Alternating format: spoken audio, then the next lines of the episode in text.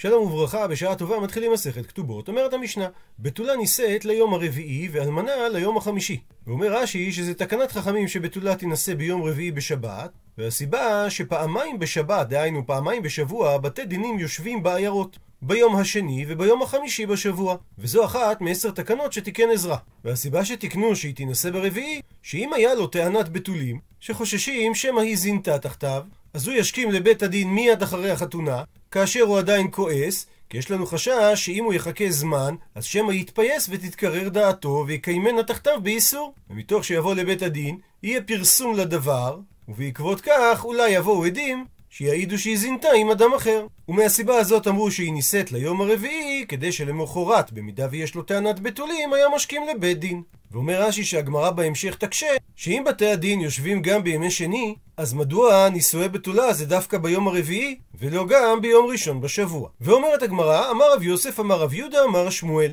מפני מה אמרו במשנה שבתולה נישאת ליום הרביעי, לפי ששנינו במשנה בדף נ"ז, שאם הגיע הזמן ולא נישאו, אוכלות משלו ואוכלות בתרומה. הוא מסביר רש"י ששנינו שמרגע הקידושין היו נותנים לבתולה זמן של 12 חודש, ולאלמנה פרק זמן של 30 יום, כדי שהיא תוכל באותו זמן לפרנס עצמה בתכשיטים ובגדים. ואם מזמן הקידושין הגיע הזמן הזה של 12 חודש, והם עדיין לא נישאו לחופה, זאת אומרת הם לא התחילו לחיות ביחד, אז הדין שהם אוכלות משלו. זאת אומרת שהבעל חייב במזונות אשתו מתקנת בית דין. ואם הבעל הוא כהן והוא קידש בת ישראל, הרי הדין שהכהן מאכיל את אשתו תרומה. וחכמים תקנו שכל זמן שהיא נמצאת בבית הוריה, היא לא תאכל בתרומה. אבל אם הגיע הזמן שהוא היה אמור לשאת אותה, גם אם הוא התעכב ולא עשה את זה, חוזרים לדין תורה והיא אוכלת בתרומה.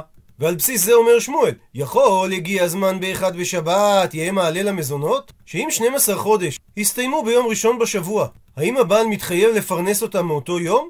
לכך שנינו, בתולה נישאת ליום הרביעי. כדי להודיע שתקנת חכמים מעכבת אותו מלכנוס אותה עד ליום רביעי, ואין ההעכבה הזו שלו, ולכן הוא לא מתחייב במזונותיה. ואחרי שרב יוסף הביא את דברי שמואל, מקשה על כך אמר רב יוסף, מרי דאברהם, ריבונו של עולם, טלי תניא בדלא תניא?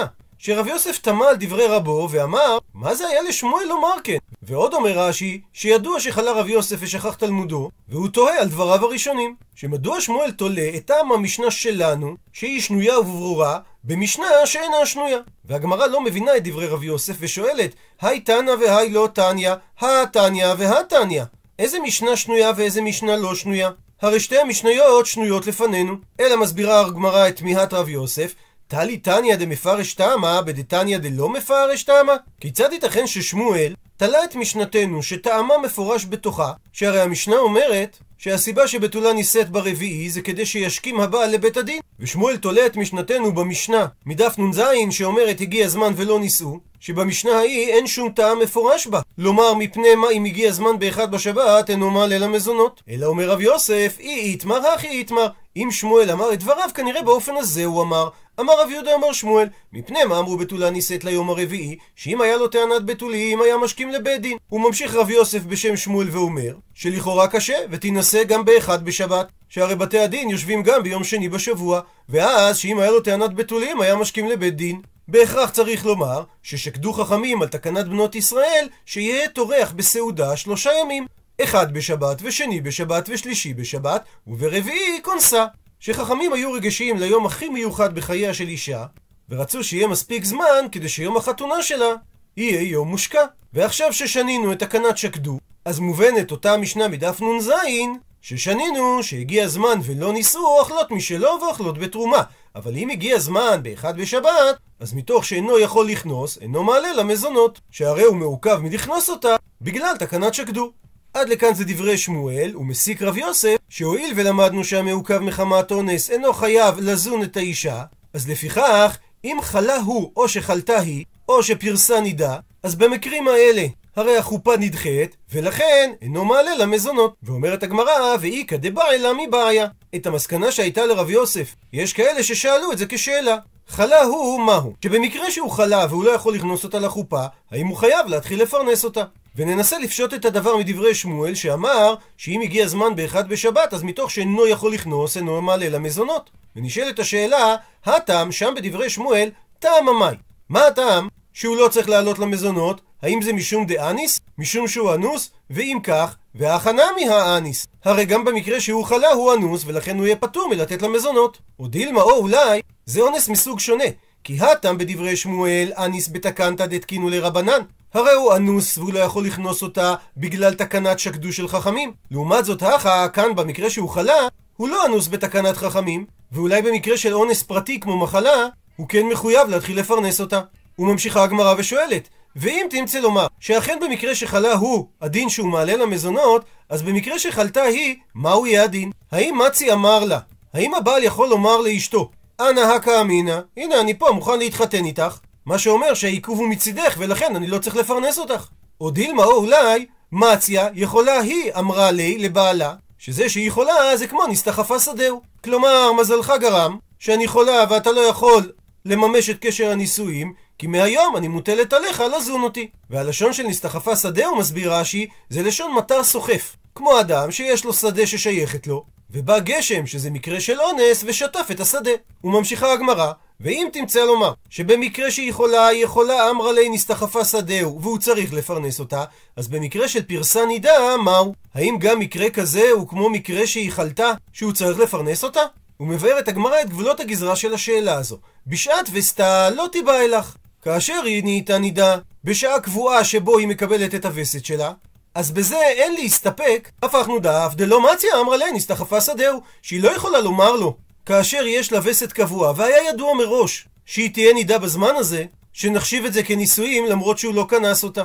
ולכן ודאי שבמקרה כזה הוא לא מחויב לתת לה מזונות, וזה לא נחשב נסתחפה שדהו. כי תיבא אלך, כן יש להסתפק במקרה שפרסה נדע שלא בשעת וסתה. מה יהיה הדין במקרה כזה? שכיוון שהיא פרסה נדע דלא בשעת וסתה, אז האם אבי אמציה אמרה לה, האם היא יכולה להגיד לו שהוא חייב במזונותיה שהרי הגיע זמן הנישואים, שהרי מראש היא לא הייתה אמורה להיות נידה, וזה שהיא פרסה נידה זה אונס, וזה כמו נסתחפה שדהו. או דילמה או אולי, כיוון דאי קנשי, כיוון שיש מציאות אצל נשים דקמשניה וסתיו, שהווסת משתנה והן לא רואות אותו בזמן קבוע, אז האם נאמר שזו נחשבת מציאות נורמלית, ולכן כשעת וסתה דמי. ולכן הוא לא צריך לשלם למזונות. לסיכום המהלך, נעזר בתרשים הזרימה מפורטל הדף היומי. במקרה שהוא חלה, יש ספק, האם הוא לא מעלה למזונות או כן מעלה למזונות. גם במידה ונגיד שהוא מעלה למזונות, ניתן להסתפק במקרה שהיא חלתה, האם הוא מעלה למזונות או לא מעלה למזונות. וגם אם נאמר שהוא מעלה למזונות במקרה כזה, מה יהיה הדין כשהיא פרסה נידה?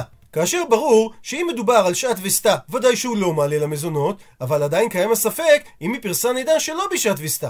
האם הוא מעלה למזונות וזה נחשב כמו נסתחפה שדהו, או שזה נחשב תופעה רגילה, ולכן הדין שהוא לא מעלה למזונות. ומתרצת הגמרא פשיט שפשט את הדבר רב החי מלשון משנתנו, שאמרה, הגיע הזמן ולא ניסו, אוכלות משלו ואוכלות בתרומה. ומדייק רב החי, לא נשאו, לא קטני. המשנה לא נקטה לשון שלא נשאו, שאז היינו מבינים שהבעלים הם המעכבים, אלא לא נישאו הנשים לבעלים. זאת אומרת שהמשנה תלתה את העכבה בנשים.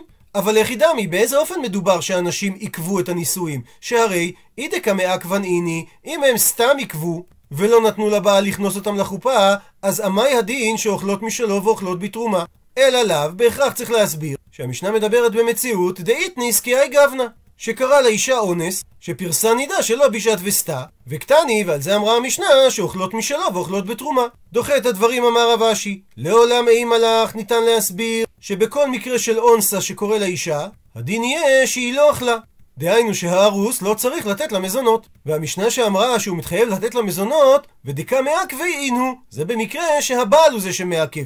ובדין הוא דאי בא אלה למיתני, ואכן המשנה הייתה צריכה לשנות את הדברים בלשון של לא נשאו, שאז המשמעות הייתה אכן שהבעלים הם המעכבים. והסיבה שנקטה המשנה לשון של לא נישאו, ואיידי דתנא רישא בדידי, כי אגב ששנינו בתחילת המשנה, שנותנים לבתולה 12 חודש ולאלמנה 30 יום, וזו הלכה שעוסקת באישה ולא באיש, תנא נמי סיפא, נקט התנא בסוף של המשנה, כדי לשמור על אחידות הלשון, לשון של לא נישאו, שעוסק בדידי, באישה ולא באיש. ועל פי הדחייה הזאת לא פשטה הגמרא את הספק. ועל מה שהסיק רב יוסף בדף הקודם מדברי שמואל, שהקבת האונס פוטרת את הגבר מלשלם מזונות לאישה, אמר על כך רבא, ולעניין גיטין אינו כן, שלעניין גיטין אין טענת אונס מועלת, שאם נתן הבעל גט לאשתו והתנה תנאי על מנת אם לא אבוא עד זמן פלוני יהא גט, והוא נאנס ולא הצליח להגיע עד פרק הזמן שהוא קבע, אז הרי זה גט, ואינו יכול הבעל לומר אנוס הייתי. הוא מדייק את הגמרא, עלמא זאת אומרת שכסבה רבא,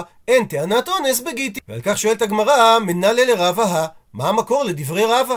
אילי מה, אם נאמר שהמקור לדבריו זה מהד אתנן, ממה ששנינו במסכת גיטין, שאומרת שם המשנה, אם הבעל אמר לאישה, הרי זה גיתך אם לא באתי מכאן ועד 12 חודש, ומת הבעל בתוך 12 חודש, אז הדין שזה אינו גט. הוא מסביר רש"י שהמשמעות שזה לא גט, שאם אין לו בנים, והיא לא גרושה ממנו, אז הרי היא זקוקה ליבם. הוא מדייק את הגמרא, דווקא במקרה שמת, הוא דאינו גט. הא, במקרה שחלה, הרי זה גט. שהרי אם במקרה שהוא חלה, הדין היה כמו במקרה של מת, שזה לא גט, אז הייתה המשנה צריכה לומר את הדין במקרה של חלה, ואני הייתי מבין כל שכן במקרה שהוא מת, שהרי ודאי מת זה אונס יותר גדול ממקרה של חלה. אלא בהכרח, הסיבה שהמשנה אמרה שדווקא במקרה שהוא מת זה לא נחשב גט, משום דאין גט לאחר מיתה, אבל כל אונס אחר לא יפקיע את חלות הגט. זאת אומרת שאין אונס בגיטין. דוחה הגמרא את ההוכחה ואומרת, ודילמה לעולם מי מלאך, אולי ניתן להסביר שגם במקרה של אונס משום שהוא חלה, נמי אינו גט. וזה ששנינו במשנה מקרה של מת, זה לא כדי שנדייק מזה שבמקרה של אונס מחלה זה נחשב גט. ואז נאמר שאין אונס בגיטין. אלא נקטה המשנה דווקא מקרה של מת, כדי להשמיע לנו, והיא גופה כמשמע לן, את גוף המקרה שעל בעל מת, דאין גט לאחר מיתה, ואפילו בלא תנאי. כגון האומר לאשתו הרי זה גיתך לאחר מותי, שזה לא נחשב גט, ולכן הוא לא יכול לפטור אותה מהייבום. מקשה על כך הגמרא, שאם נאמר שהמשנה באה לחדש שאין גט לאחר מיתה, התנא לרישא. הרי שנינו את החידוש הזה במשנה קודמת לכך, שאמרה, הרי זה גיתך אם מתי, או הרי זה גיתך מחולי זה, או הרי זה גיתך לאחר מיתה, בכל המקרים הללו לא אמר כלום. ושם מדובר על שכיב מרע, דהיינו אדם גוסס שכתב גט לאשתו באחד מן לשונות הללו. זה גיתך במידה ואני אמות, או זה גיתך לאחר שתיפסק המחלה שלו, או שהגט יחול לאחר שהוא ימות.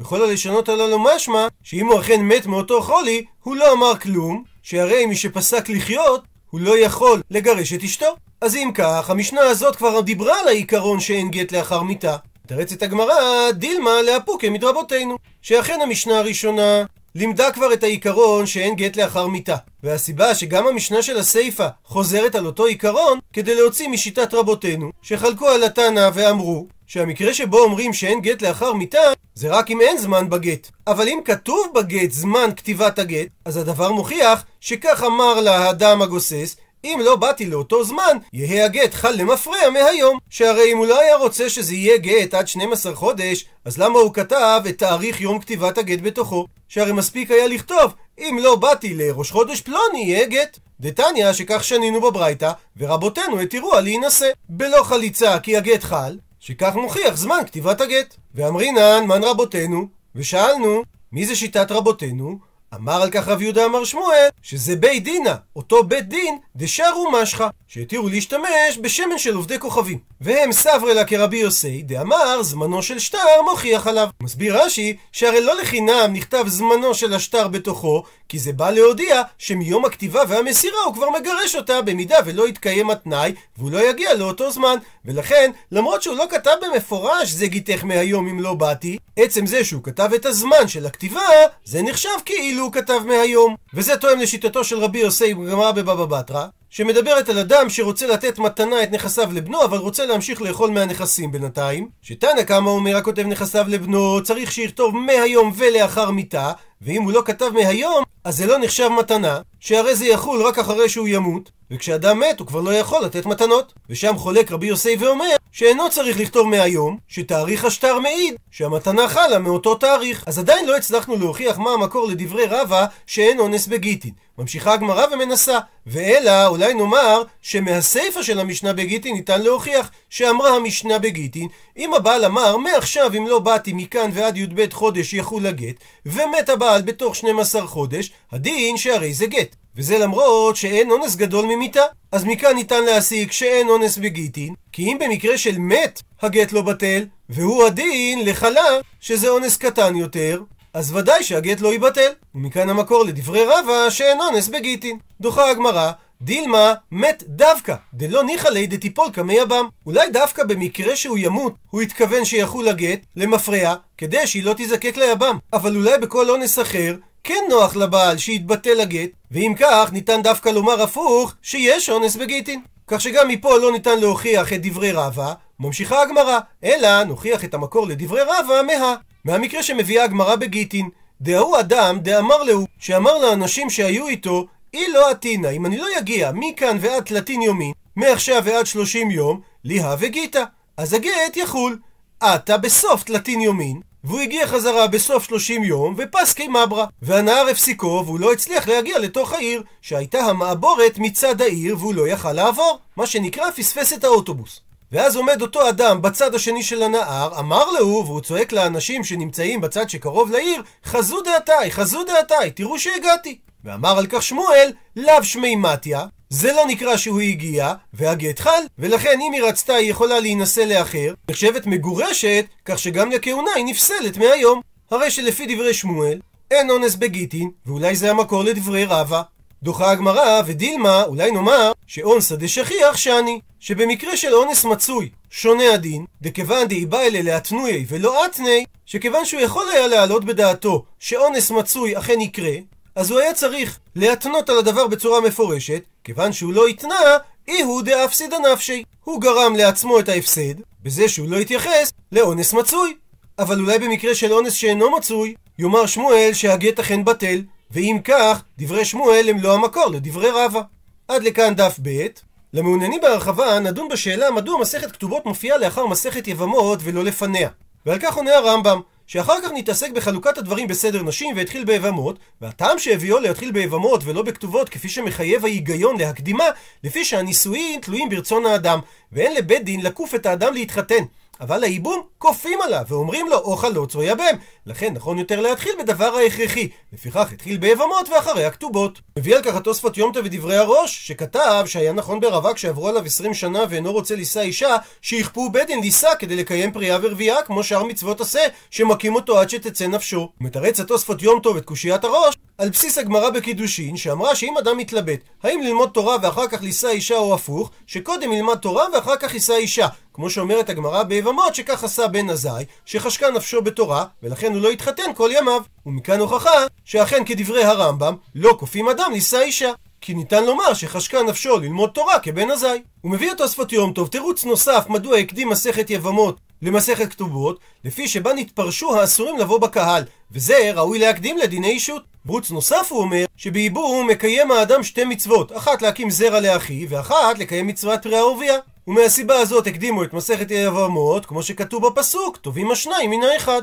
ולסיום נביא את תשובתו של הרב ראובן מרגליות בספרו יסוד המשנה ועריכתה, שכותב, אולם המתבונן נמצא בכל סדר משנה סדר מלאכותי. שהקדים רבי בכל סדר המסכתות את המסכתות הגדולות לפני המסכתות הקטנות. ואותו עיקרון קיים גם בסדר נשים. בהתחלה יבמות שיש בה 15 פרקים, אחרי המסכת כתובות עם 13 פרקים, ואחרי המסכת נדרים עם 11 פרקים, אחרי המסכת נזיר עם 9 פרקים, אחרי המסכת סוטה גם היא עם 9 פרקים, ואחרי הגיטין גם היא עם 9 פרקים, ובסוף מסכת קידושין עם 4 פרקים.